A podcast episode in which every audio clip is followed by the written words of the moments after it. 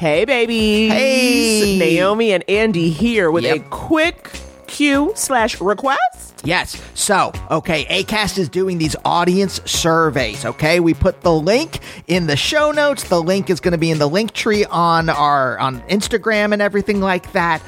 Here's the thing. Naomi, you know, we're already pretty choosy about the ads Right. that we allow on the show. No weapons manufacturers. Raytheon, get out of here. Yeah, screw off, Raytheon. But we want to make sure that the ads are kind of tailored to y'all. Right. Okay, right? Say you want to hear ads for a different world DVD box sets. We need to know that. We can need to go out to them. We can get the word out. But we only can get the word out if you give us the word. So you got to fill out the survey. It is quick, quick, quick. And it just lets us know if the ads you're hearing are the right ads for you. Yeah. So get on over to the show notes where that link is or the couples therapy link tree and fill out that quick survey so we can pass the word on to ACAST. All right, roll it.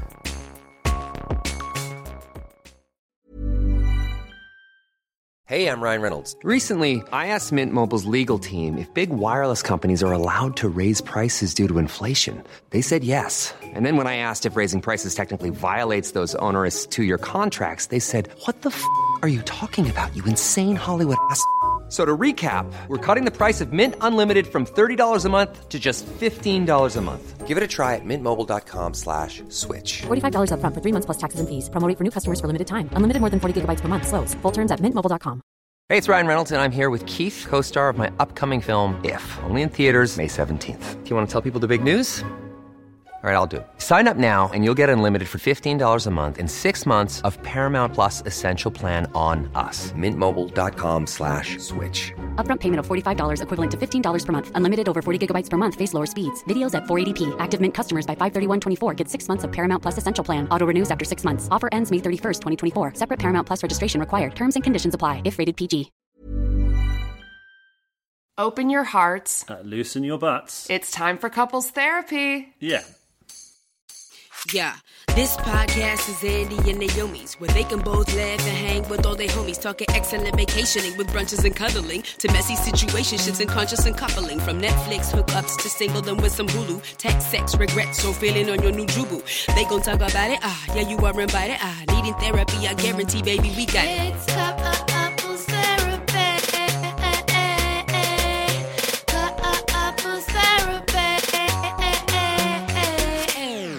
Everyone, welcome to Couples Therapy. My name is Andy. And I am Naomi. we are a real life couple, a real life couple of comedians, and on Couples Therapy in quarantine, we talk to good friends, great comics about love, romance, and everything in between. Ooh, I like it. You guys, today's episode is a fun one. We have dear friends and power couple Megan Ganz and Humphrey Ker. Megan is a writer for shows like Community, Modern Family, It's Always Sunny in Philadelphia. She's the co-creator of Mythic Quest. Hello.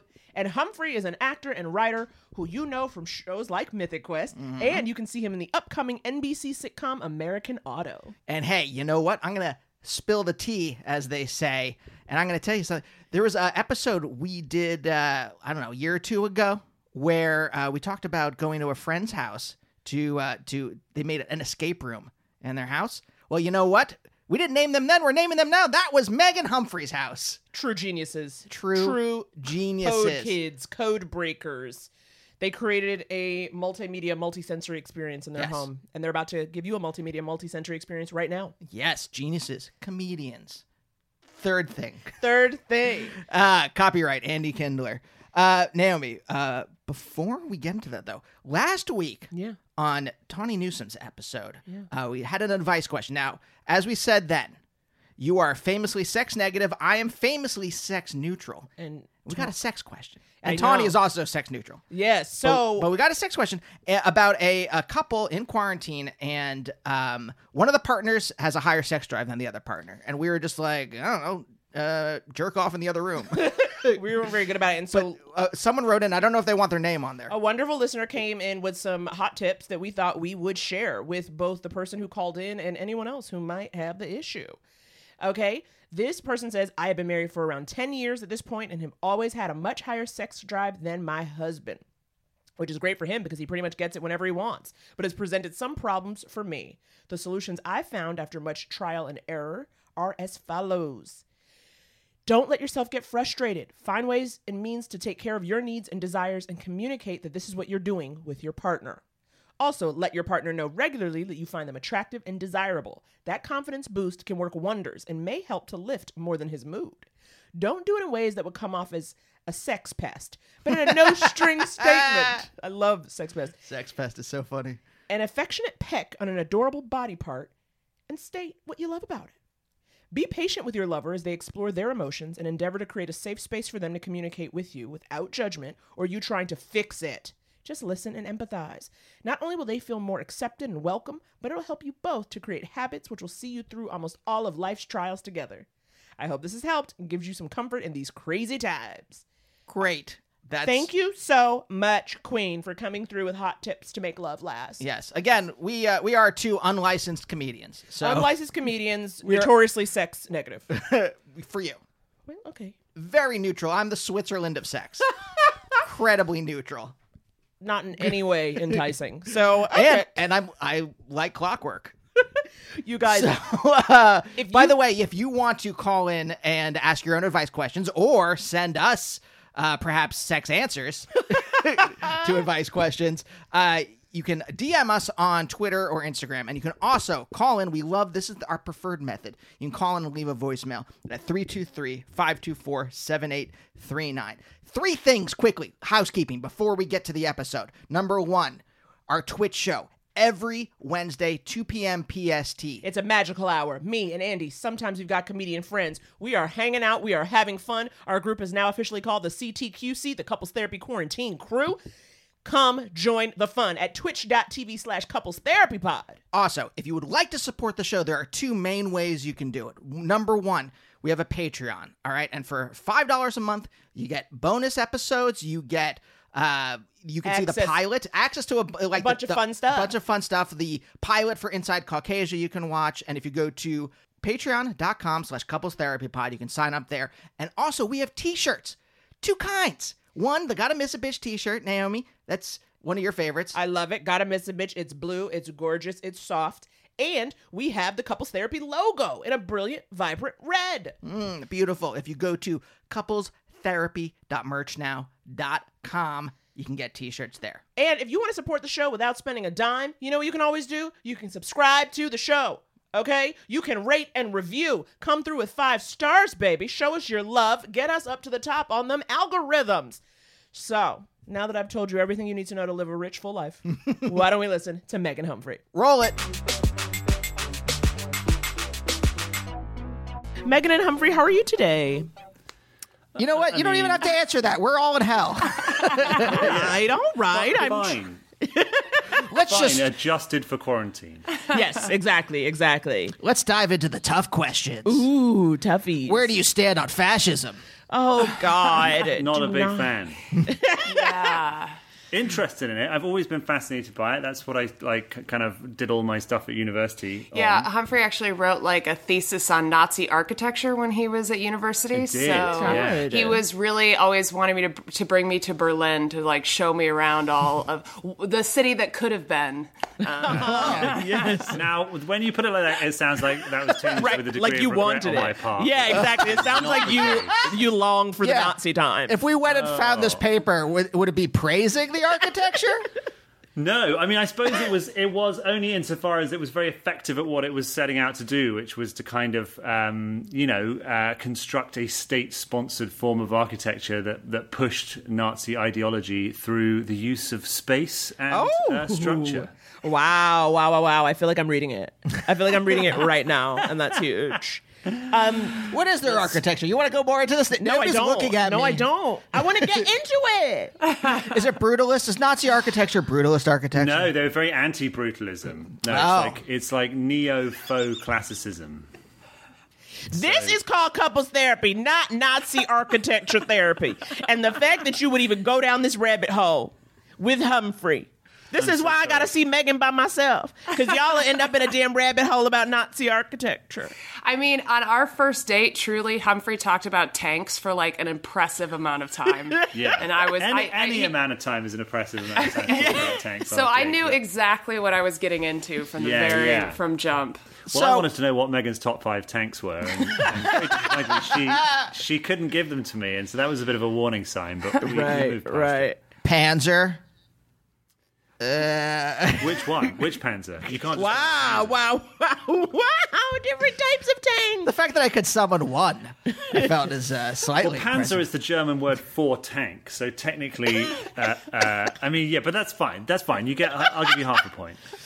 Oh my god! Wait, wait. I Can, think ta- can our you take? couples got mismatched here, Naomi. I think that you I and I were destined to run off together and leave these two in some sort of Grace and Frankie situation so they can talk about tanks all day. Oh my god! I can't wait till they're old and talking about tanks. Uh, wait, this first date, uh, Meg, were you uh, impressed? Were you happy to talk about tanks? Was it? What was the vibe? I really, really was because I had been dating in LA for like six or seven years at that point, and most guys that I went on dates with just talked about themselves for so long and like never asked me anything about myself. But like we got into it on our first date. Like we told each other how we wanted to be buried. He talked about like tanks for a while. He described uh, like an entire soccer match to me that he once went to. And I was like, this is delightful because like truly, usually I would get people giving me like their whole like, listen, this is why I'm the star of my show and here's all my thing and whatever. And then just like not asking me any questions or I would kind of jump in and be like, Oh, I'm a writer. And they'd be like, yeah, I write too. And then back to them. so it was like so nice just to be in a conversation where we actually got somewhere and talked about like religion and our families. And like we just had the best first date ever. Oh my god! Yeah. Do you agree, Humphrey? Was it the best? It was. Well, it was. It was. It I was, got a little drunk, I feel. No, I mean, Come back to the microphone, seen- Humphrey. having having subsequently seen what uh, what happens when you get drunk, I'll say that you uh, you, you held it together pretty well there. All right. Um, no, uh, yes. I mean, I was I was very um, I was very taken with Megan. It wasn't really the plan. My plan on this date had not been to be quite as uh, into her as I was. The plan was not to be into her. Well, I, I, I was at that stage kind of coming back and forth from the UK. I was like here and there, uh, like six months here, six months in the UK at the time. And I had just got out of a relatively uh, long term relationship, or two, sort of two quite long term relationships in a row, if that makes sense. Um, and I was like, now's the time for me to be. yeah, This was 2013, and it was before we'd realised that uh, you know, you, you can't be a monster uh, anymore. Uh, and, and it was like it was it was what was deemed to be. It was still pretty socially unacceptable then, but I was like, "Come on, I'm, I'm, you know, I'm young and uh, and um, Yeah. He wanted to take that British accent on the road. in Exactly, exactly. Yeah. So his That's own. So his own. Yeah, I, I wanted to go and impress the babes of America with my in-depth tanks and architecture knowledge. I was like, get, get ready, um, Get you know, ready, I'd- babes. I'd watch, I'd watch Baywatch. I knew I knew what uh, California was like. It was just chock full of babes, and um, and so Megan was to be. You know, I was like, yes, this will be. You know, it's, of course. I was. I, I you know I was very excited to, to meet her, but I hadn't expected to then wind up marrying her. that was an unexpected um, Yeah. bonus. Yeah, unexpected bonus. I'm How, into that. how many other women did you go on dates with where you discussed like the Luftwaffe? I mean, I will say that that's pretty much par for the course on all my social Okay. interactions. Okay. Um, it wasn't. Men, I didn't women, feel- children, that's what he Megan, talks about. I should say, Megan gave me no indication she was interested in this stuff. It wasn't like, oh goodness, here's someone finally. I just I found that think I, I, tended said, to talk about "What it. did you study in school?" And you said military history, and then like a half an hour later, we were done talking about that. That's so English to me. Like military history specifically as a major in college. Well, it was I. It was history, but I I chose you to like mili- to, to okay. focus in on on the military history stuff. Yeah. Humphrey was going to go into the military uh, at some point, True story. and then he changed and became an actor. They paid for my university. Okay. Wait, which Yeah. where'd you go? Oxford, Cambridge? I went to the University of Edinburgh. Edinburgh. Oh. The festival. Yeah. Oh, wait, Home of so- the festival, exactly. Wait, the military paid for you to go, and then how did you say, uh, I, you know I what? paid them back. But It was a combination of factors. I uh, basically when I got to university and I had to go and sign up for the the kind of OTC, the like officer training corps thing. They were. I kept showing up for my medical, uh, and they kept being like, "Oh." Oh, I'm sorry. The uh, the MO is not here today. He's playing golf, and I was like, uh, "Oh!" And that started to like, and that happened for the third time, I started to be like, "Is the army as like great and efficient as I've always been led to believe it?" Like, will I be in a situation where I'm like, I need an airstrike right now, like on my position, otherwise I'm going to die? And they'll be like, "Oh, the the airstrike guy's playing golf today." Like, sorry. So that started to put me off, and then I went to visit my regiment, and I got in, in a tank.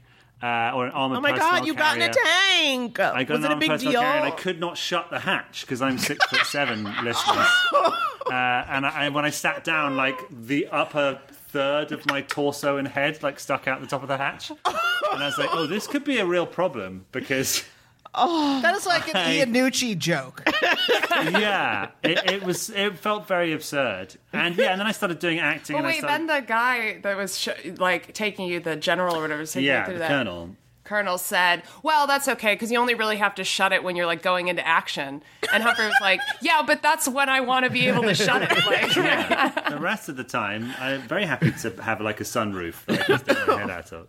Oh so that that didn't end up. So yeah, I started to turn, get turned off it, and then I started doing comedy stuff, and I was like, oh, I, I, this is no one shoots at you if you do this, and also you don't have to shoot anyone yourself. So it's a win-win Right. situation. That's a win-win. Until you came to America. Until I came to America, the, the home of the gun. Yeah. Right. So Yeah. now, so how did you? Because Andy and I were thinking about this earlier. We're like, how did they actually meet? Meet? You know, like, because you're here writing. Humphrey's giving you like a bi continent country moment. Across the pond moment. Across Wait, the pond moment. Meg, where are you in your career in 2013? So I was working at Modern Family then. Mm-hmm. Um, so that was like the second show after Community that I'd worked on. So I was like making some money finally you because were I, I had working. paid off some of my debts, which were massive.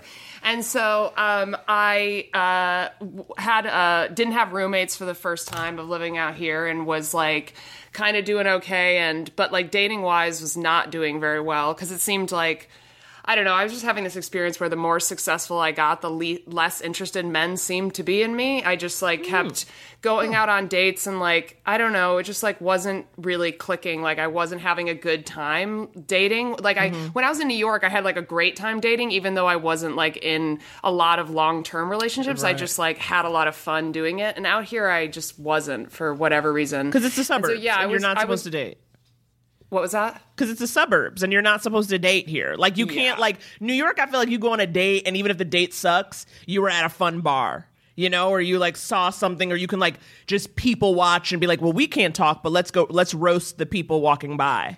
Absolutely. It can be like spontaneous. You can leave a restaurant and go to a bar, like if you are having a fun time. Whereas here it's like, okay, now we're going to both get in our cars separately and like both drive to this like other thing. Like it just forces so many weird conversations. I remember in LA once, I was like kind of seeing this guy and I went down. Uh,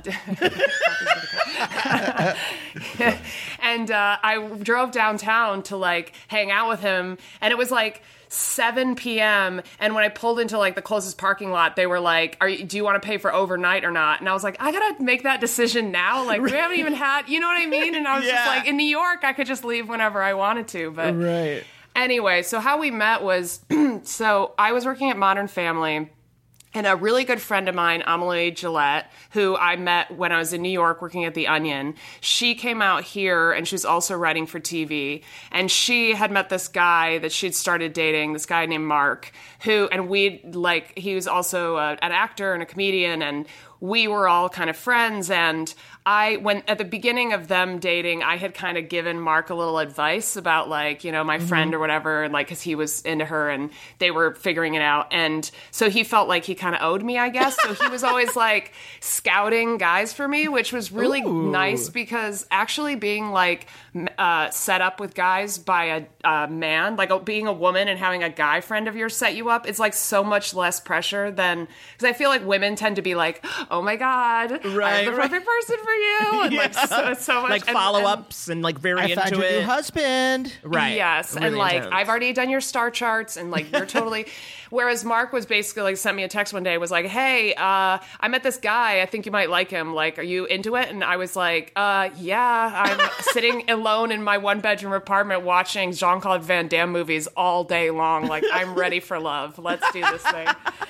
So he basically just like set us up like uh, old old school style. He and uh, they met because um, they were both cast in the same pilot together, and so um, that's how they met. And then th- he basically one night just invited me out to like a cast dinner that they were having, and just sort of sat me across from Humphrey as like It was you go. very like on the nose, right? It was very like Yeah, You it like was- her?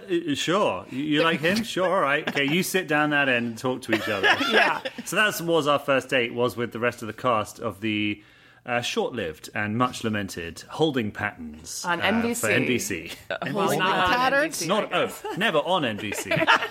For NBC. For Paid NBC. for by NBC. yeah. Paid for What was holding patterns? What was the what was the what's the It log was line? The premise, uh, the, the the the the premise of, of holding patterns was was about three uh, three friends, uh, a guy and two girls. I'm in, uh, I'm in. and, uh, Women. Two women. Sorry. uh, uh, yes. It's just getting told off by my wife, quite rightly. But well, we were definitely we were definitely guys and gals, gals, not girls. It was it was uh, these were young hepcats, uh, as I believe uh, the kids say still these days, right? Um, yeah, it was about a, uh, it was about a guy and two gals, and the guy was engaged to one of the gals and best friends with the other gal. Uh, from college days, and on the way to the guy and the, and the one gal's wedding, I hope this is not how they pitched it in the room. I hope they named the characters. Oh my God, I can't remember what the then characters' this names guy, were. and then hold on, I'm going to use. can't remember what all the characters' names are. Okay. Griffin was my character's name, and I don't remember. So I'll use the names of the actors. Humphrey and Kate were getting married, and Humphrey and Erin were flying up to the place in Minnesota where Humphrey and Kate were about to get married. Erin was going to be the, the best man stroke woman, and uh, on the way there, their plane hits a bird, and they think they're going to crash and die. And on the way down, uh, Erin and Humphrey confess to each other that they're in, they love each other and they kiss, and the plane emergency lands very safely. And suddenly they're like, "Uh oh, the big secret's out." Now that's an And it had a exciting great incident. cast. Yeah. You, you, the listener, has heard of everybody in that cast apart from me. they all went on to glittering careers, so it can only be me that torpedoed. That. And that you got shit. Sure. a wife out of it. and I got a sweet got a- wife out of it. Kate, I I, assume Kate is Katey Sagal from Married Children. You can She go is on doing assuming well. that. We'll- she is doing Catherine well. Hepburn. Maybe you've heard of her. You guys are really good friends if you call her Kate. Um, so Um, sorry, I was about to try to do a Kate Hepburn. Nope. so what I was going to ask you guys, um, do, can you think of like any story or anecdote that best like exemplifies your relationship? Meaning like exemplifies kind of the dynamic. This is our love in a nutshell. What's the soul of Yeah. your love? I mean, I can tell. I can tell you one that makes us look good, or one that makes us look bad. Which one would you? Both.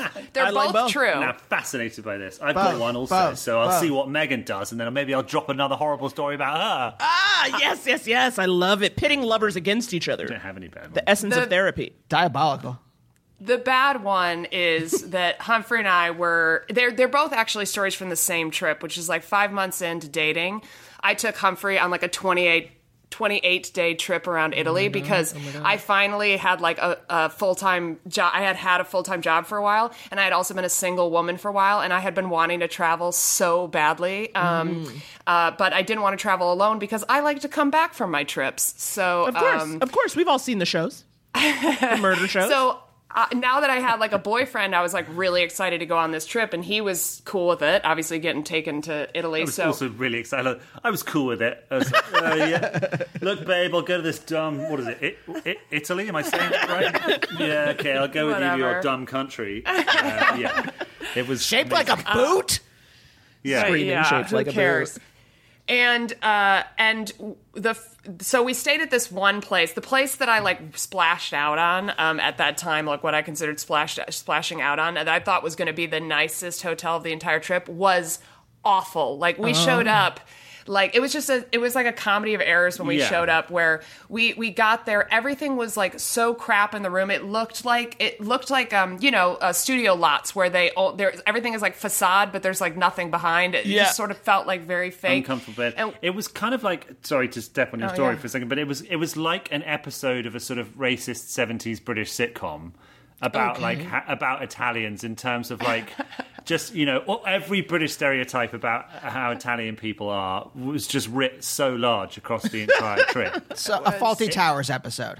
It was like a Fawlty Towers episode where one, like one that they goes pulled to, from the service. yeah yes right but uh, but we were also starving because we had been driving for a while by, by the time we got there and like it is so difficult to find bad food in italy but somehow this place pulled it off because Mm-hmm. Oh the room service that we got was like like okay so i have a gluten intolerance which is not their fault but i all through italy i had like great gluten-free food because Mm-hmm. actually the government subsidizes restaurants like they pay them to keep gluten-free items on Oh my hand God. so it's mm. actually great. So mm-hmm. everywhere I went, it was totally fine. This place, the only thing they said they had to serve me was a hamburger that they sent with just a plain like burger patty on a plate, and then styrofoam crackers still in their wrappers, like sitting next to the plate. What? No, no lettuce, no tomato, no nothing else. Just like wrapped crackers and like Oh. a, a tasteless beef patty, and that's what they sent us. And then from, by the way, the Gordon Ramsay restaurant in the hotel. No, so, they, so they, on, on the website it was like, uh, guys, Gordon Ramsay has like done this. Gordon Is that Ramsay the will screamy guy? Name, yeah, he's the Hell's Kitchen man, right? yeah, the one that yells at everybody. But it's also like a m- many Michelin-starred chef in, Yeah. in Europe. But he also, at a certain point, was like, "Listen, gang, if you give me five hundred pounds, you can put my name on this like trash can in the corner." Uh, and we had found one of the trash we, cans. Yeah, we ate at that trash can, and it was it was just terrible. And then like The TV the didn't TV work. didn't work, and they sent in this guy to like fix the TV, and he was just like comically banging so loud as he was like fixing it. This is where the like Towers thing came in because he arrived and he had like this moustache quite like mine and he was sweating profusely and had quite long. Actually, I'm basically cosplaying today. He had this like long mane of hair and he just was like, uh, "Scusi, please, I uh, I will fix the television." And then he went over into the corner and he would just be like, "Madre faccia, tu sto pareado!" and like he like yanked the whole TV out and then like jam cables into the back of it and then be like, "Bestuta, fastutaro!" and then like open the window and like screamed out the window at someone. and we had a massage the next morning, and uh, and they were playing Bruce Springsteen songs like in the spot, which I was like, I love We all love Springsteen, but Springsteen. not like who plays that during a massage? It was chaos. Anyway, the point of this whole story is that the the what, the morning we, we were there for two nights. The morning that we uh, left, we both went to the front desk and like to check out, and they were like. How was your stay? And we both were like, it was great, thank you. Okay. That's us. Okay. That- that's us. Yeah. Now, obviously, we sound like real bijou scum in this. Like, our massage wasn't good enough, and our TV wasn't right. But it was more that we had been all over the place. We had been like shoestringing our way around. Um, And this was the one place we like such a magical wanted to really that was supposed to be really Yeah. nice. Um, but then the, uh, the other one that maybe looks makes us look a little better that's also very true about our relationship is we were in another place which was like this old like uh, sort of abandoned castle type thing. Yeah. I was walking down some stone steps and I slipped and I fell on my back and knocked all the wind out of myself. Oh and we'd only been dating like for five months at this time. And Humphrey like runs over to me and I like get my get my breath again and I'm like crying because it hurt really bad. But like ultimately I was okay and everything. But I looked up at him and he was like so he looked worse than I did. Like his, his concern for me was so deep and real. And and I was just like, oh, this guy's in love with me. and it was like good this. story. It was this It big makes moment in sound our good, and relationship. It makes you sound like a div. Yeah, I'm a dummy that falls downstairs. You're a but real donkey. Yeah. Anyway, but the, that's what's your story? Oh, I was going to uh, say th- that my story that I think perfectly encapsulates us is that we very, very rarely fight, Megan and I, ever. Yeah. And pretty much the only time, honestly, one of the one of the I would say in the five years we've been married, we've fought, like argued or exchanged crosswords four times, three, What three the or four fuck? times. Yeah, We're I gonna know. go through all four of them. Yes. Number one. No, feel free. But one of them, Oh the first God. time we had a real, real disagreement was we fostered two puppies Oh, who were just so, so adorable, but such a handful. And they were. They would wake up in the middle of the night and start crying, and I would take them outside, or Megan would take them They're outside. we'd take them shitting all over like, our three in the house and like they running through it. and it everywhere, just- and we were so tired by like a weekend. Yeah. We were like exhausted, both of us, and we started getting like really snippy. I just remember very clearly having this conversation, like standing in our bedroom. Me characteristically naked. Uh, I'm always naked almost in our all- house This is the most clothes I've worn uh, so far today, and probably for the rest of this week. Um, uh, like That's probably why we don't Megan. fight because it's hard to fight with a quite hard to completely naked when, person. uh, I look quite as absurd as I do with my kit off. But yeah, we uh, was I just remember howling at Megan, being like, "We've only got to get through one more fucking day. Like that's all it is. We've just got to get through one more day because we were returning them to the. Uh, Right. And by the way, we loved them. They were adorable. Yeah, I cried my eyes out when we took them back. well, that's the end of the story. oh, I'm sorry. The the end of the story was that we, having howled at each other like this, we then returned them to where the people, and they were like, "Did, did you like them?" We went, love them. They're the best. What they do." and we called them about three times the rest of the week, being like, "Are they okay?" And in the end, they were like, "Eh, "You can't foster from us anymore Like, because you're too emotionally you attached." weird- Oh no! So yeah, that's That's us. that's you know we're cool. we know how to. Fight. So wait, but like, do you not fight because because like you know in that first story where you're, where uh, all the terrible stuff happened in the uh, Hmm.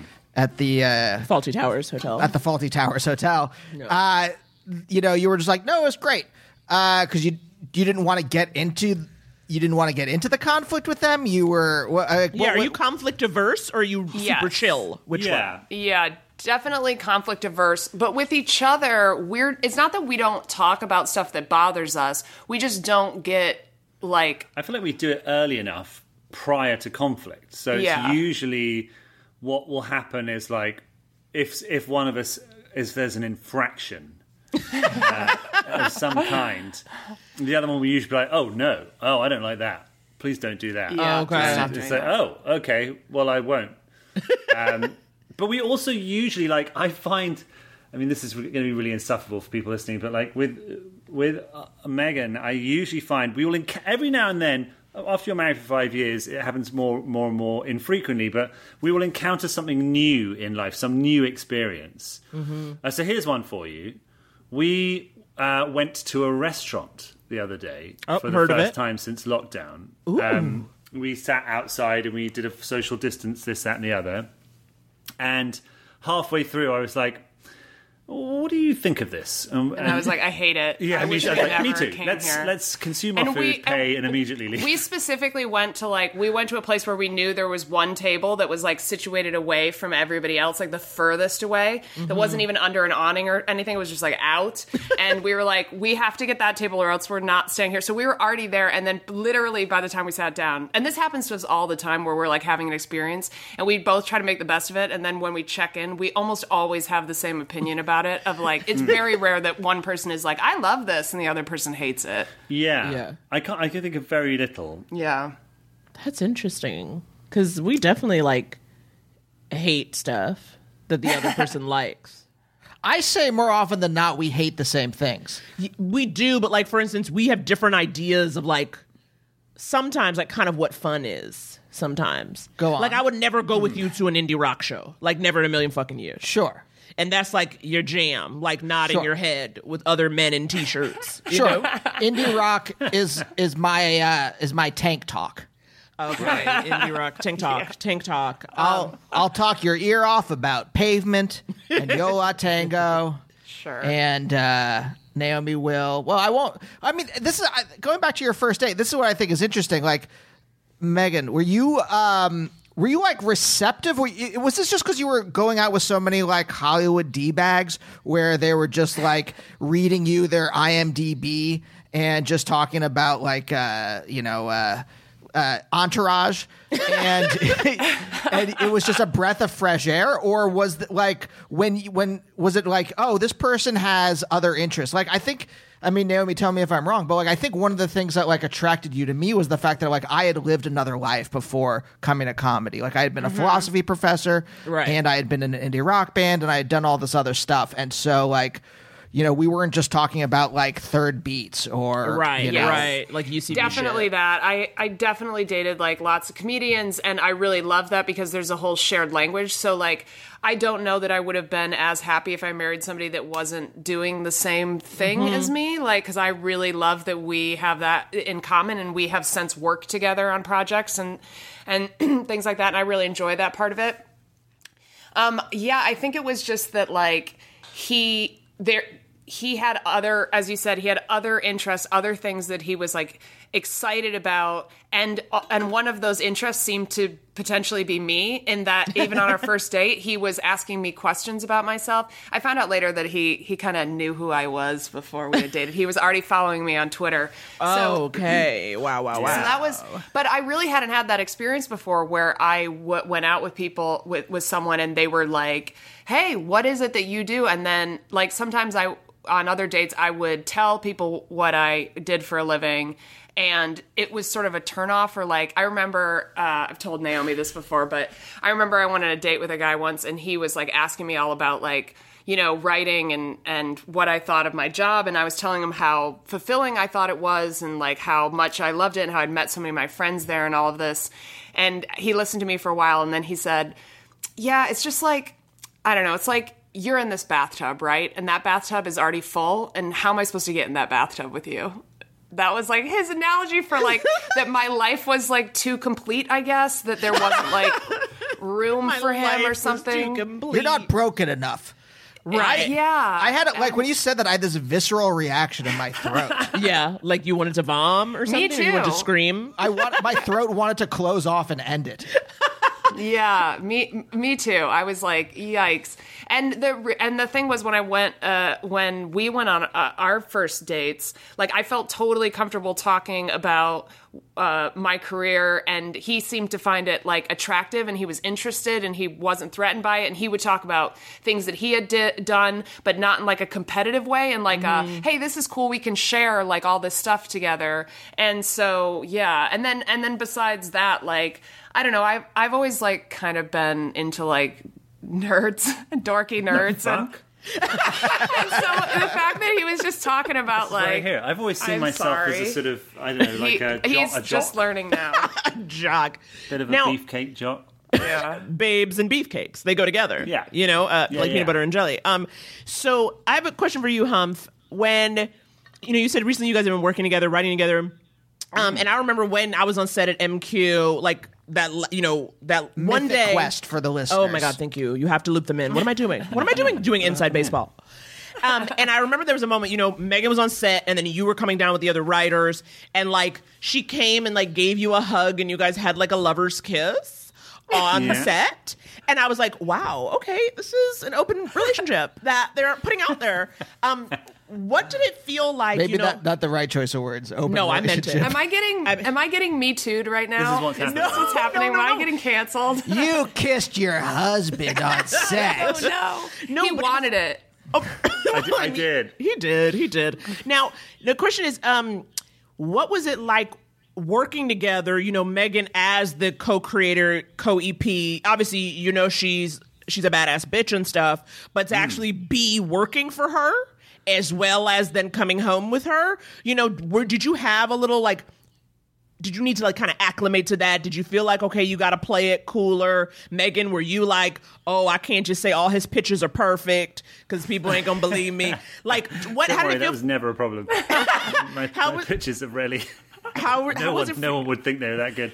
how was it for I you? would Humph? say, from my perspective, um, you know, it's an interesting thing going to work for uh, work for your wife or your partner Mm-hmm. or whatever, because you're, you know, that's a very pressured environment anyway, because you're coming into your dream job and you want to do well and you want to, you know, as any writer in any writer's room, you, you know, you desperately want every time you open your mouth for everyone to like fall back in amazement at like Yeah. how hilarious and uh, perceptive and uh, uh, relevant. Handsome, Like, and, uh, yeah, well, yeah, and all right, yeah, I'll, ex- I'll extend it to that. Strong. Yeah, strong, M- mask. Hey, it's Danny Pellegrino from Everything Iconic.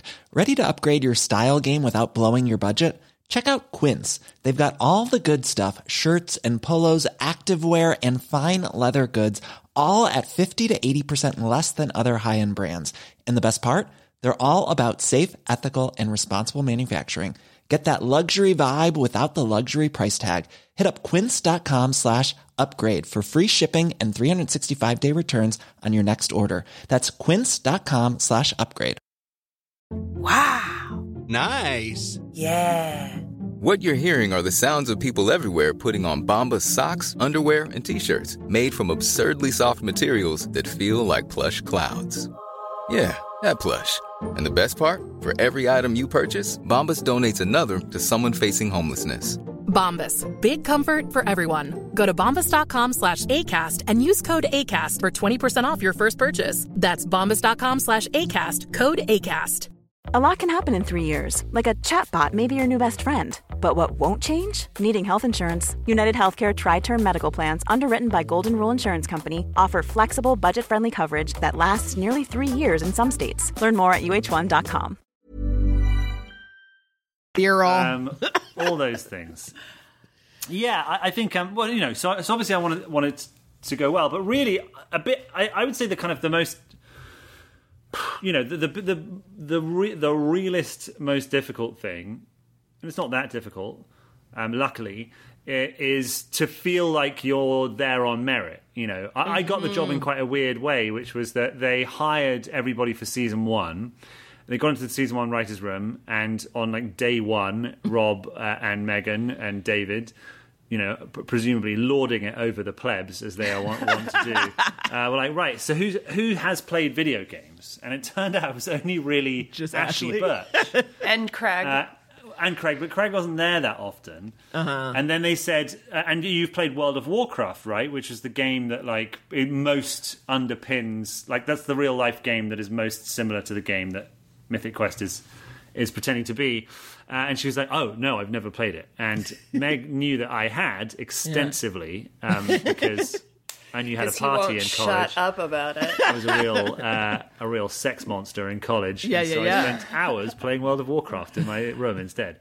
Um, and um, That's why he came to me disease free. yeah, and so uh, and so, uh, free. Yeah, uh, anyone who knows uh, what MMORPG stands for uh, Yeah. did not get within like a mile of chlamydia. Yeah. Yeah, that should be Yeah. the STD test. Do you know what MMORPG stands?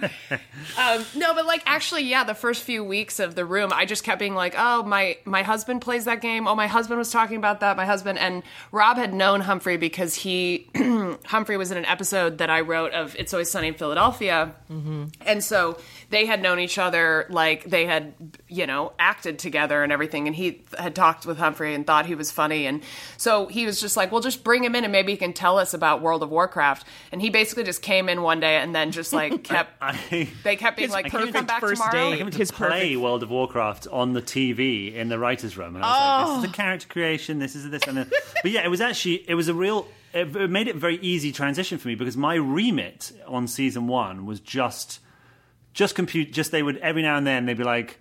What's that? They would like ask what a thing was, and the whole room would turn to me, and I would usually have the answer, and then I would sort of surreptitiously pitch things as well while I was there because I was like, well, I'm also I'm also sort of comedy writer as well as a, a, a dweeb, um, and um, yeah, and then that that then transitioned into season two. Um, I you know I think it was relatively easy for them to be like, uh, oh yeah, just just you're now fully. I mean, first season I was te- I was a technical consultant. Technically, that's what I was paid as. Uh-huh, uh And then season two, they were like, why don't you just you basically pitched a bunch of stuff that went in the show last season, so why don't you just And, be a writer. And I think it's a combination of that that you actually had like actual merit to deserve the job. Like I, Mm. I didn't even have that knowledge uh, that we needed for to do that job, and, and you and you did. But like I had other, ski- I have other skills. No, you Yeah, do. like, it's Several, well several transferable Several skills. But also, it, I think it might have been easier in a way that I was the boss and he was so clearly Hmm. like a, a staff writer because then there's not any competition. It's like you, we're doing totally different jobs, and coming in, he knew exactly where his place was and where my place was, and there wasn't. Like I think it might be it might have been harder if we had both been starting on a staff together and Mm-hmm. kind of were trying to like make a name for ourselves at the same time. Um because even like uh, most of the days that we spent in the writers' room, we wouldn't spend a lot of time together because I would be Right. off doing things for production and working with Rob and David and everything, and Humphrey would be with the rest of the writers, like breaking stories. So I think all those things together made it work out okay. We also just really like spending a lot of time together. Um, which this codependent. quarantine is testing. But, um, Why don't we take a break and we'll come back and talk about that and uh, about the hatred that binds and working together. We'll be right back after this. Hey guys, Naomi and Andy here to take a quick break to tell you about something we are loving, which is the podcast Ask Rana with Rana and Brian. What do you do when your boyfriend's mother is poisoning you? Or when your Airbnb host dies? How do you tell your cousin her husband is on Tinder? During the pandemic? Or make a perfect cup of coffee? Ask Rana and Brian. Y'all, every Tuesday, Rana Glickman and Brian Safi, yes, that Brian Safi of Throwing Shade, bring you a fresh advice podcast straight from the Carriage House in Marblehead, Massachusetts, with all of the answers to life's problems, big and small. Okay, y'all, We gotta tell you, we were just on the show. and it was wonderful. It was wonderful. And since being on the look, we were already fans of Rana and Brian before. Right. But since being on there, we have become addicted to the podcast ourselves. You guys, I literally listen to every episode. I binge the pod in like a week while playing Boggle. It helped me get my life. It made me LOL. And I feel like if you love this pod and you like our advice episodes, you will love Rana and Brian. It Yeah. is so funny and great because every episode, Rana, Brian, and a special guest answer listeners' questions and they give thoughtful, hilarious, and heartfelt advice. Quite honestly, Rana gave some advice where I was like, okay, I might not need therapy this week because Rana handled my scandal.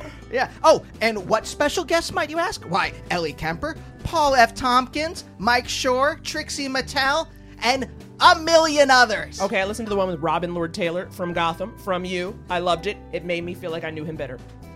That's a fact. The point is, you guys, new episodes drop every Tuesday. So look for Ask Rana with Rana and Brian every dang Tuesday and subscribe wherever you get your pods. All right, now back to the show.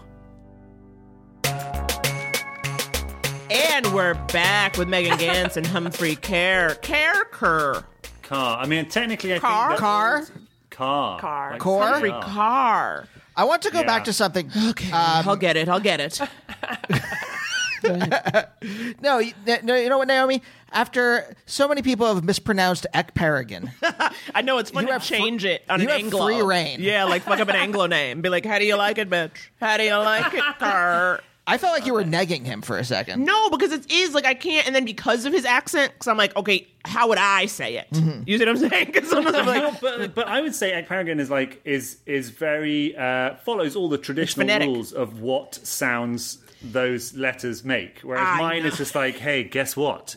You know, you know how you know how er is usually er of some kind. Not this time for some unknown reason. Also, uh, England full of Nigerians.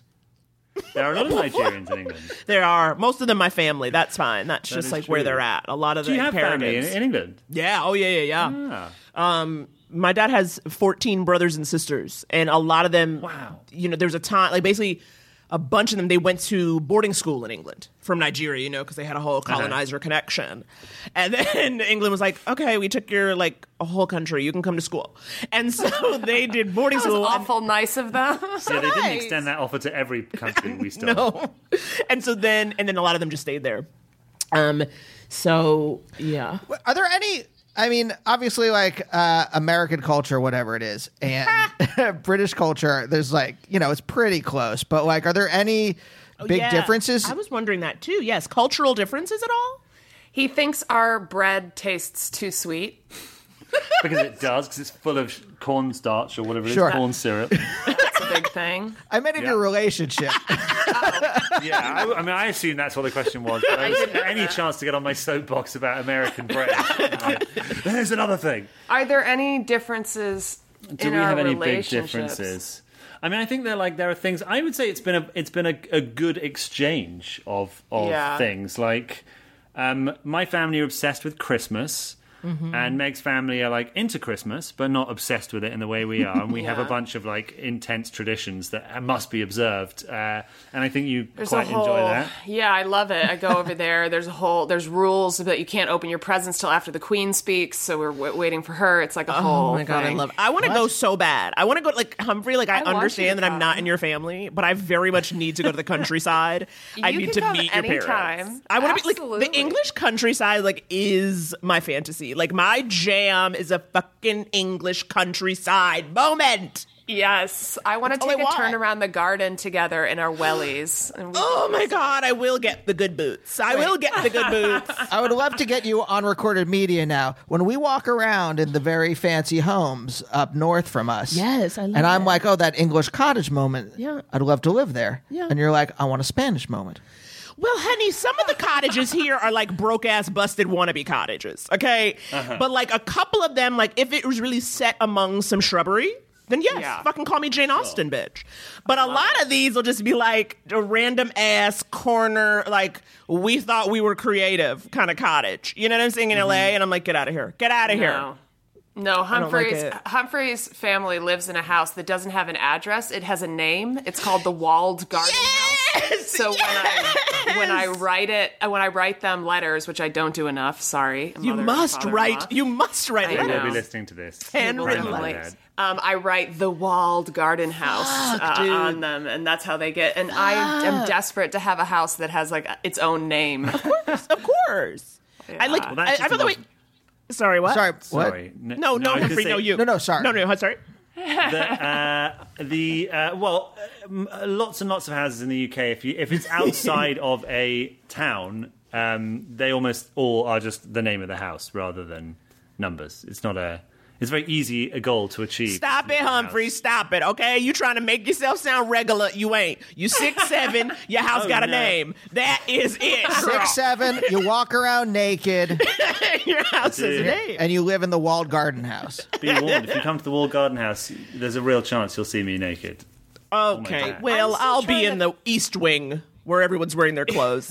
I just made that up. I don't know if they're wearing. trying to think of uh, cultural. Yeah, I'm trying to think of cultural differences. I mean, I- like part of the the attraction I think was that I always loved British things growing Mm-hmm. up. Like I went to study abroad in England when I was in college, and I lo- always loved British comedy and like British sense of humor.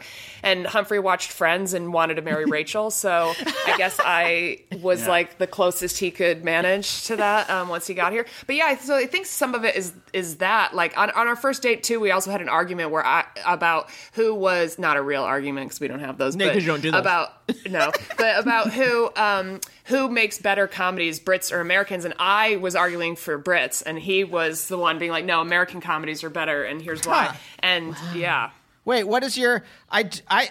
Here's the thing. I think the British comedies that get imported to America are pound for pound better, but that if you put it like within the spectrum of British comedies, like.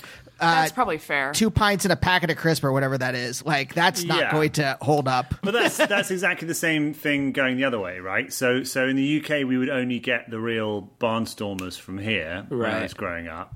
Right. Um, and then you come here and you're like, oh yeah, there's quite a lot of stuff that is like really not my cup of tea. But but the like the good, you know, I think that's exactly right. It's the good shit is is, and it, it's whatever's different. It's it's the, it's the the very alienness of it makes it that much more magical and appealing. That's true. That's true. Because the first thing I said when Megan and I were zooming and like Humphrey come in, I was like, I just saw the Crystal Maze, and like oh, that is yeah. a very simple program, but like there's it's so alien. The host who's like Rocky Horror, like everything about it is hilarious to me. And I know it's like not meant to be as funny as I find it. Like it's meant to be uh, cute, but it's not. Like I'm off it's, my rocker. No, I think it is. I think it is. That's the one show where I saw it. and I was like, oh, this should be an Amer. I I can see the American remake, and then they did it, and it was for kids. Yeah, and it's like no, it should be adults who are failing and then Yes. have to like sit inside of a tube until someone lets them out. with someone That's it. with someone like Naomi making fun of them, just reading them God. for You film. fucked up. I know. As you say.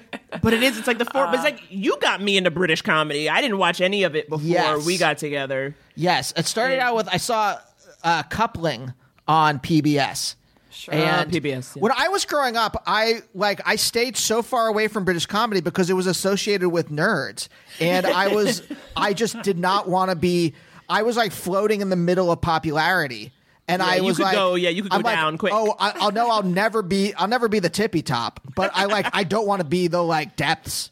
Right. I want to just stay where I am, and so I'm going to stay away from all the classically nerdy things, uh, which included Monty Python. Right. I'm like, that's Right. classically nerdy. I'm just going to stay the fuck away from it. I don't know who the Knights of Ni are, and I'm going to keep it that way. Yeah, yeah, yeah, yeah. To protect yourself. Yeah. And then I caught coupling, like in like college, I caught coupling on PBS some night, and I was like, "Oh, this is really funny." And then I started watching Father Ted, and I'm like, "Oh, oh this is yeah. amazing." And then I just started like Big Train and All of it. League of Gentlemen and uh, Name uh, another one. Mighty Boosh. Keep going. Alan Partridge. Alan Partridge. uh, uh, the first one. What was the the first Knowing series? me, Knowing knowing Me, you. Knowing me, knowing you. Oh, come on. Well, like- like when- the fuck on. when Andy and I like first kind when we met, and you know, we met at UCB. We're both kind of starting comedy. He was like truly, truly starting, whereas I was like, you know, I had taken improv before, and I was just kind of like trying to pick my poison, basically. Uh, I had a really absurdist sketch duo that made absolutely zero sense. So That is come very- on, I wasn't starting from no Oh. from scratch. Oh, hmm But I remember early on where we talked because you were like, I really think I need to move to England if I want to do comedy. Like you were dead set. You were like, I don't know if I can do what I want to do here. And like we literally had a conversation at one point where I was like, Well, I guess I could do stand up in England. Like the Australians liked it, and they're just like Oh, drunk man. British people. You would so I was crush like, in. England. Like, and we like planned like that was such a big thing. yeah, and well, so because just like the kind, I mean, look, uh, I'm a very versatile writer. Okay, but you don't have to lay it on thick. She likes you enough. I uh, I don't know. I am very thirsty talking to you guys. Like it is like I, I know because am- he's like British and she's like your comedy idol. Yeah, I'm very. I know. I know. I know. I during the first half of the conversation, there was a moment where I had to check in and be like, "Calm the fuck down, Andy." it real. It and really. also, like, didn't you see? I, I saw nothing on his face. Do you know what I mean? Like, They did a that's Andy, like, job of keeping like quiet. interior being like, calm down, and literally, I see nothing. Like, we there was there. Look, listeners, go back and listen. You will tell the line, the invisible line. Yeah, when you got between thirsty. between Interest- me, like, "Uh, please, please love me, and all right, all right, dude, just calm down. This is like, I'm by the the same with you guys. No, you guys both have healthy self esteem. That's why you don't fight. Right. Because when stuff goes wrong, it's not a fundamental indictment of who you are and your value. And that is Yeah, I- why you're not fighting. I have I have issues though, just not with him particularly, but like my problems my problems are all like related to anytime I'm not working and I'm just like by myself, I just like I don't like just being Right. m- myself and sometimes that like translates into this is about to get real that You sometimes must. that translates into me being like why do you like me like to, like kind of feeling like Mm-hmm. Yes, looking at yes, him yes, and yes. being like why do you like me i'm not doing anything right now i'm being worthless right now but it's really more about like me and like Of the way i feel about myself um And it gets complicated because when she's looking over at me thinking that, I'm usually painting toy soldiers or something. in the nude and She's i'm like, like what the fuck is. what are we doing with each other we should leave each other. I just love that. Like a naked man painting miniatures and you being like, why are you with me? And then literally it's Yeah. like, um, Yeah. I think I'm. Humphrey got. yeah, no, no. I'm a real cat. You're are these uh are these like Imagine D and D miniatures? Or are we talking? I, I know I, I, they were pu- the, yeah, when, bring we're- it in. when we well, they don't have it on the. I was going to have him show, but we can't all obviously do it on sorts of different miniatures. So, okay, thank God we finally got onto miniatures. So I've endured all this boring uh, preamble. Miniatures, I have to say, just to bring it back to uh, couples for Mhm. like a second, because that's the point of their podcast here, is miniatures actually featured in our wedding vows because Humphrey and I wrote our own questions that we wanted the other person asked that they would say "I will" to Uh-huh. in response to. And one of my questions for him was, "Will you always look at me with the same love in your eyes that you did when I said we could have a few miniatures around the house?" oh my Um, god! Now they're everywhere, all over It was, our it was your fault. It really It was wasn't my fault. fault. She reintroduced me to them. Uh, He just mentioned how he like had done. He used to love painting miniatures, and then like some of his previous relationships, they kind of had been like, "No, you're not doing that. Like, I don't support that." My parents. My parents. Like, this is. And I quote them. I would never. They were basically like, "This is gay." Like that was their Oh, vibe. Jesus. because it was like uh, the 1990s, um, and that was the And they were i- oppressed insult British, du jour. uh, Sure. Every yeah, they were episode like, of this Friends. Is lame. Yeah. It's- you'll never get laid. You'll never do anything. That they just is a- bully. bully that the is out a cultural difference that I'd say t- I love you to my family every single time I talk to them, Oh, yeah. and and he they just do this like funny voice when they I turn, tried like, it once. And then they just I like tried it once. It did not go very well. Is it harder than? Was it harder for you than to emote in your in your romantic relationships? Oh Uh, n- no! To me, he's so like Okay, I so love you, was I it- love you all the time. But he knew that you didn't have to teach him that. Oh, but I He also knew. I will say that I I do think that I'm quite emotionally repressed. I mean, I've Mhm. said this to Megan before. Like I'm I'm very good with her. Mhm. I think I have I have her with, with you uh, talking about you like you're not here. Uh, I'm good with Megan. Um, but it, in other way, like I sometimes find it, I'm more cagey about like uh, friendships, and I find myself one of the things that Megan finds very not frustrating, I don't think, but you're sometimes like baffled by is that, and I know it drives my. Uh, my representatives crazy is that like whenever I get good news, I'm always like, cool, and then uh, whenever anything bad happens, I'm like, okay.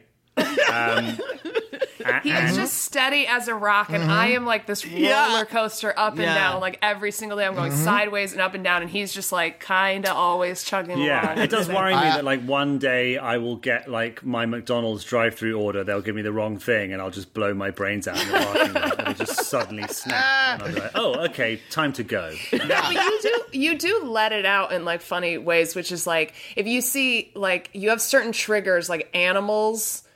Like stories about animals, you can like get emotional about, and like uh-huh. sports. Like he watches like Olympics montages where they mm. play like the national anthems of the different countries, and you see like the people that won Yeah. the gold medal like hold up their flag, and he, that will get, get him going. Yeah. The pride, So yeah, there's certain things. Yeah, there's certain things that are like okay to get emotional about. It's just not.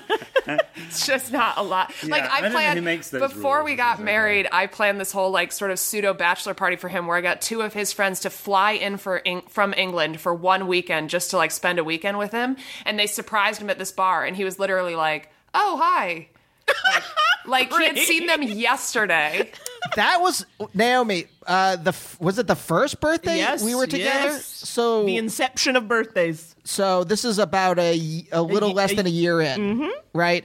Naomi planned, like she just said, the inception of birthdays, and there were like three staging areas. Yeah, we went to three different locations. and there were like she invited my friends from grad school up for, to New York. I went to grad school at Temple in Philly, so she had them come up.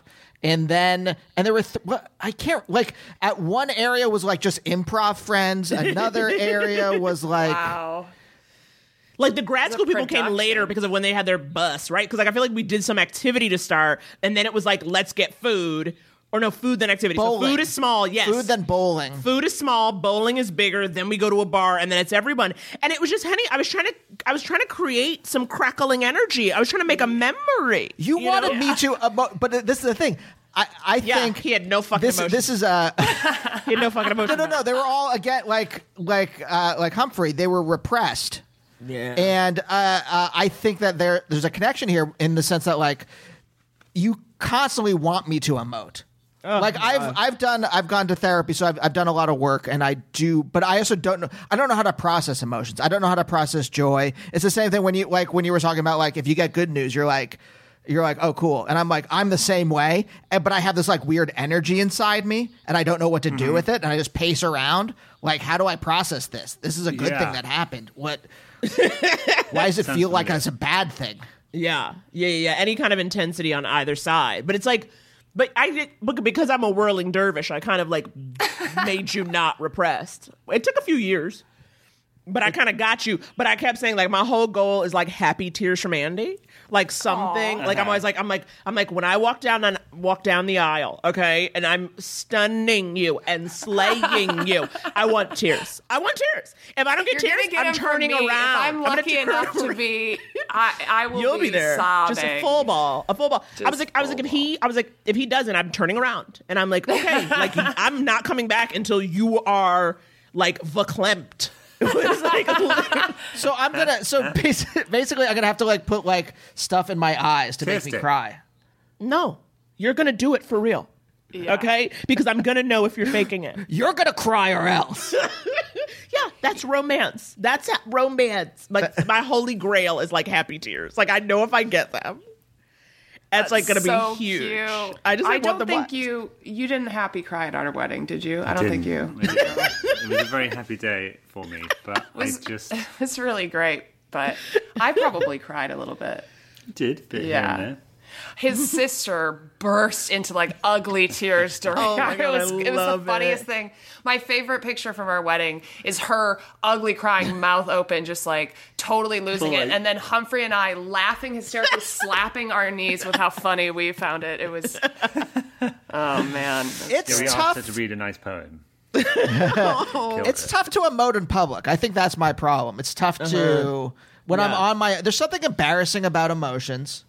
It's the same thing. Like I have trouble like writing songs or playing music around you. Yeah, There's yeah, something yeah. embarrassing about that kind of like I can write around you or like make jokes, and even if the jokes like suck, it's just like yeah, whatever. Like I can Do you toss think them it's like off. a a control thing that you're worried that you, that they'll see you like out of control, or do you think it's like a weakness thing? It has tied to like masculinity, or like what's the root there? Meg, you know me. You know my. Uh, there, there's nothing uh, in me tied to masculinity. Uh, I don't have any worries about that. Um, it is. It's. Uh, I, I. No, I really think it's embarrassing. I think having emotions. I've said this on numerous episodes. Having a body is a shameful act. Yes, having a body, having emotions. Not just being like a pure, a pure brain spirit floating through the world. Yes, he Uh, like it's that. embarrassing not to be that kind of Cartesian uh, subject. Uh, it's all I. This wa- meat sack you must inhabit. Uh, you are sh- ashamed of, And Yeah, I'm yeah, yeah. literally constantly being like, look at this. Is this a lump? Like, I could not care. I could not care. Emotions are the farts of the soul, and all of it is very. It's embarrassing. If that makes sense. yeah, Sure. yeah, yeah, yeah, yeah. Yeah, I, no, I yes, that. I find the actual act of that stuff embarrassing. I Yeah. find the yeah. I feel like Humphrey is like very much no longer into this conversation. and Listen, I'm it's just like, just absorbing. No, this is just the emotionless state that he's usually. and he feels nothing about about neutral, it. like neutral. Wait, I mean, is that the is that similar, Humphrey? Like you have, like I have the emotions in me. It's just I I feel embarrassed. Uh, like when my aunt died, uh, I I was so embarrassed. Like it was, it, I, she meant a lot to me. And at her funeral, I remember just I I was crying and I turned to the wall, like to oh, cry because yeah. I didn't want anyone to see me crying. Even at like a place where you're Yeah. allowed to cry. Yes. Yeah. That's interesting. Yeah, I would say no. I I would say that I would welcome the impetus to emote publicly. Okay. I rarely Okay. feel it. I very rarely feel it. Um, I I I don't know what it is exactly that has has sort of uh, driven me to this place. I think obviously it's it's to do with my family because I would say my family also are all extremely emotionally repressed in, in many ways, ways, shapes, and forms. Um, so, yeah, you know, it's been like Megan has kind of uh, been a conduit for me to to emote and to emote like to and There it is. through Yes. her. Yes. Um, I would say Through I me, think I'm most certainly. Very comfortable telling you how. mu- I mean, I tell you I love you five times a day, probably. Uh, oh my um, God. Stop bragging. At times, I really mean it. Wait, is this, This is a competition. I tell you, I love you uh, eight times a day. yeah. No, you don't. No, you don't. Uh, but yeah, you know, uh, but as in, like, I'm not afraid to say that and to, and to express to Megan how she Yeah. makes me feel. Right. Um, but I, I, yeah, it, it's it's not even like because what Andy, the way you described it was like you suppress it. Yeah. That is like I, I when I get this news, I look inside myself and I go like, come on. Got to, this time, gotta be, it's gotta be something. something. And I know what you mean about like when I get good news. I mean, I've been, you know, uh, good news being you know predominantly like I guess professional good news these days. Like that's what I, that's what is floating my boat uh, when it comes in for for like one or other of us. You know, I'm like, oh yeah, great, and I, I get, I know what you mean about that thing. Like, I often pace. I'm like, great, this is good, this is really good. Okay, good stuff. That's really good. Uh, okay, nice. All right, cool, very cool. All right, and then I start, I sit down, I start painting miniatures, or I play video games, or I do whatever. I would Um, say like the thing one of the things I really love about Humphrey is that he's just he is a very contented person. So mm-hmm. it's like new things that come along. He's like great, but but I feel like you're also okay with not having that. Like I Well, think yeah, you're the- at a happy place whereas me like every good thing that happens to me oh, the goodness of that only lasts inside of me for like a very short About as amount long of as time the thing happens, and yeah. then it and then I'm empty and I'm like so waiting for the next thing that when it comes to me I will burst into tears of joy like in getting it because I feel so lost without I that have a load of dumb hobbies. Yeah. Uh, a- as alluded to, I paint miniatures. miniatures. I play video games. I run role playing games for my friends. I do like all this do- like dog shit nonsense. Basically. Shit nonsense. It's not dog shit nonsense. I, uh, yeah, I read a lot. So I so the, like the quarantine has been a really interesting time for us, as it has been for everybody, because I have found, I think, I found it a lot easier than you have, right? Yeah. Because I can, I'm like, all right, I'm going to play eight hours, eight straight hours of some P- PlayStation 4 game today, and I will get up and I will eat um, a lunch. Uh, in so break it up in the middle Yep, with some yep, lunch. Yeah, you and I'll it. go for a walk. And I'll come back and I'll read football gossip for ages because I Is love there that much well. gossip? Is there that much There's football always so much gossip. And by the way, a gossip consists of like which player is going to move to which team. But I'm always like, ooh, ooh, ooh. I can't Yeah. get enough of it. Who's going to Um, Manchester United? gossip? Man, you baby. I don't know, some bunch of pricks. Um, not my His my team's least favorite Liverpool. team. Yeah. Oh, I think my Um, mom's a Liverpool head. Is, Suar- is Suarez on Liverpool? He was. was. Yeah, he's at Barcelona now. they're the Uh, champions of the league this year Champions of uh, England, Europe, and the world at the moment. Oh, wow, wow. No big Oh, wow, deal. wow, NBD. Um, but uh, really isn't a big deal to anyone else in this conversation. Now ask me who's currently on the X Men, Naomi. I don't Uh, want to well, know. I don't know who's on the current X Men. I, I read a lot of new X Men back in the day, but Oh, um, Grant Morrison? Love him. Yeah, yeah, yeah. You guys have nothing but things in common. the two of you. It's Couple of winners. Kind of incredible. A couple of winners. I love Couple of it. winners You right guys should have quarantined together, and Naomi and I could But have what I was drank gonna all the say- wine in the entire world. I was going to say together. that you have found quarantine much more difficult, right? Yeah. Because it- I- I don't, don't love all those dumb being- distractions. Yeah, I don't love being inactive. I, it's not that I don't enjoy relaxing. I just like relaxing after I have achieved You something. wanna earn I it. like You wanna earn it. I, I like to earn it. I like to go on trips if I'm going to be relaxing. I don't like to just sit in my house. I Mm-hmm. when it just I just walk around thinking like. Okay, I need to change something about this place. Like I just make projects for myself. And Humphrey, yeah, like as he says, he's he was he's done a little I bit feel better. like I have earned this rest. I'm offsetting this against every boring conversation I've ever been in, where to like, oh yeah, and just like paid attention. Now's my time. Now's every you- time I stood limply holding a glass of like warm white wine that I was never going to drink in the first place because I don't like wine. And listen to someone drone on about something I did not care about, Or someone going, like, "You're "God, I wish I was tall" for the longest Yes. time, and you being like, "I don't know what to ah. tell you." Who are we talking to? Who's just saying this? Like someone just like is always like, "Oh, Luke Moniz, he's a comic who did the show where he's and he's he's pretty tall, and he was just saying how when he went to his girlfriend's high school reunion, everyone just came up to him like, "You play ball." You play ball? You're tall. How's the Do you weather play-" up there? It, like, How tall like, are you? Yeah. Oh no! I a lot of find I find those moments because I don't know how to talk normally to people. yes. Those moments, I like I treat them like lessons in like what do normal humans talk about. Like They don't talk about indie rock, and they don't talk about, uh, you know, DS Grant, the Grant Dem- Morrison's X Men run. or like the Democratic Socialists, Right. You know, like of America, like so. Yeah, you you have to practice Right. your like small talk, your Right. surface we're not, talk. We're not going to go uh, hard into David Harvey's uh, understanding of Marx. Right. Okay, no, we're not. Okay, and so, you gotta learn how to practice. Yeah, so I asked, I'm like, oh, uh, Real Housewives. Okay, cool. Uh, what's what? Uh, so who are they? Right.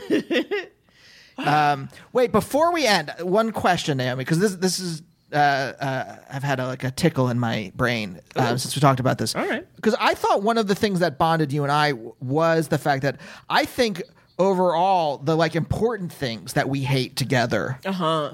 Are like. Uh, are the things that bond us, and sure, we have our own uh, our own idiosyncratic hatreds of things. Yes, of course. right. Yeah. but like it's those big moments. It's the big hatreds. But see, as you're saying, it's the big hatreds, not the big likes.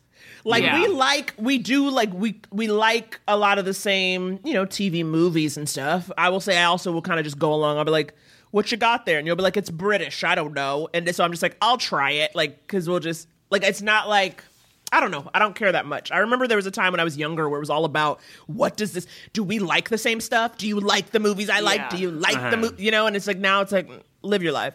So uh, it's yeah, I that. love that he has different interests because then I get some nights off where he like goes and does something with somebody else, and I'm like, great, and then I can watch my drag race or like whatever it is that like I get into that he and we don't share all of those things like Yeah. completely in common, but like you're saying like the big hatred stuff, like we both ha- like we both hate nightclubs and like clubbing. We would never mm-hmm. ever not not there's not one of us that was ever gonna ask the other one to like, hey, do you want to mm-hmm. go stand in line at some club in Hollywood and pay too much money to like Yeah. have our ears blown out? Like, Even if we were like on holiday somewhere, and it's like, oh, wouldn't it be crazy to go to like Mm-hmm. Never. a Japanese nightclub? Like, fuck no. yeah, we don't. We just don't like doing that stuff, and that that's kind of, and we both like hate people that break the rules. Like when we're driving Yes! around Los Angeles Real and we see people like running stop signs, we will talk for twenty minutes about what an oh! asshole that person was. Oh my god, that is the fuel in my tank. God, Yes. to- today we took the dog to the vet in the morning, and it's like just a tricky like parking lot to get out of. And so Andy had a whole plan. He's like, I'm going to turn back, and to, and then this person just came and parked right where he needed to be to turn. Not in a space. Not in a Yeah, space. not a space in front of a dumpster. In not front of a dumpster, making it impossible to make any kind of turn in that parking lot. And that is all of Los Angeles. Los Angeles Mm-hmm. Go ahead. fuels Yeah. it fuels the hatred in my heart. It keeps me young. If there is it, I truly, it seems like everyone that moved here thinks that as long as you can get away with it driving, it's legal. Like as long as you don't get into an accident, it's fine to do, and it drives Right. us nuts. But I love that we like. I couldn't be with somebody if I turned to them and I was like, "That guy blew through the stop sign," and I turned to you, and if you were like,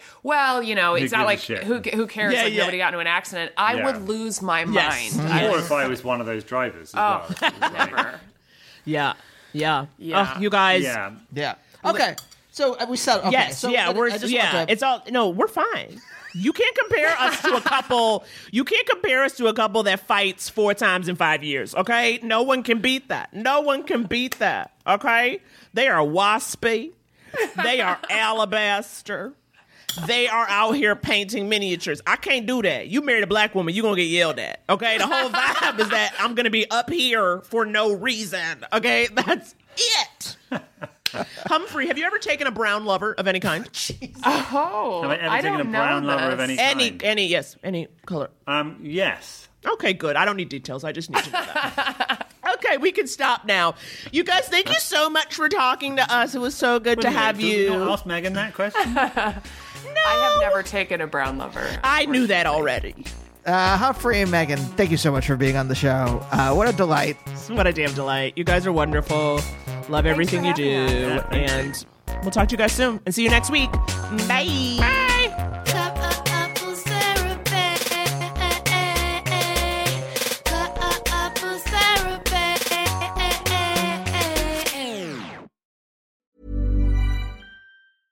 Hey, folks, I'm Marc Maron from the WTF Podcast, and this episode is brought to you by Kleenex Ultra Soft Tissues. Your ally to help tackle your allergy symptoms this season. I love the change of seasons, but nobody loves pollen and all those other things floating in the air that make you sneeze during this nice weather. Kleenex Ultra Soft Tissues are hypoallergenic and allergist approved. So fight back against watery eyes and runny noses without worrying about irritating your skin. For this allergy season, grab Kleenex and face allergies head on. Even when we're on a budget, we still deserve nice things. Quince is a place to scoop up stunning high-end goods for 50 to 80% less than similar brands. They have buttery soft cashmere sweaters starting at $50, luxurious Italian leather bags, and so much more. Plus, Quince only works with factories that use safe, ethical, and responsible manufacturing. Get the high-end goods you'll love without the high price tag with Quince. Go to quince.com/style for free shipping and 365-day returns.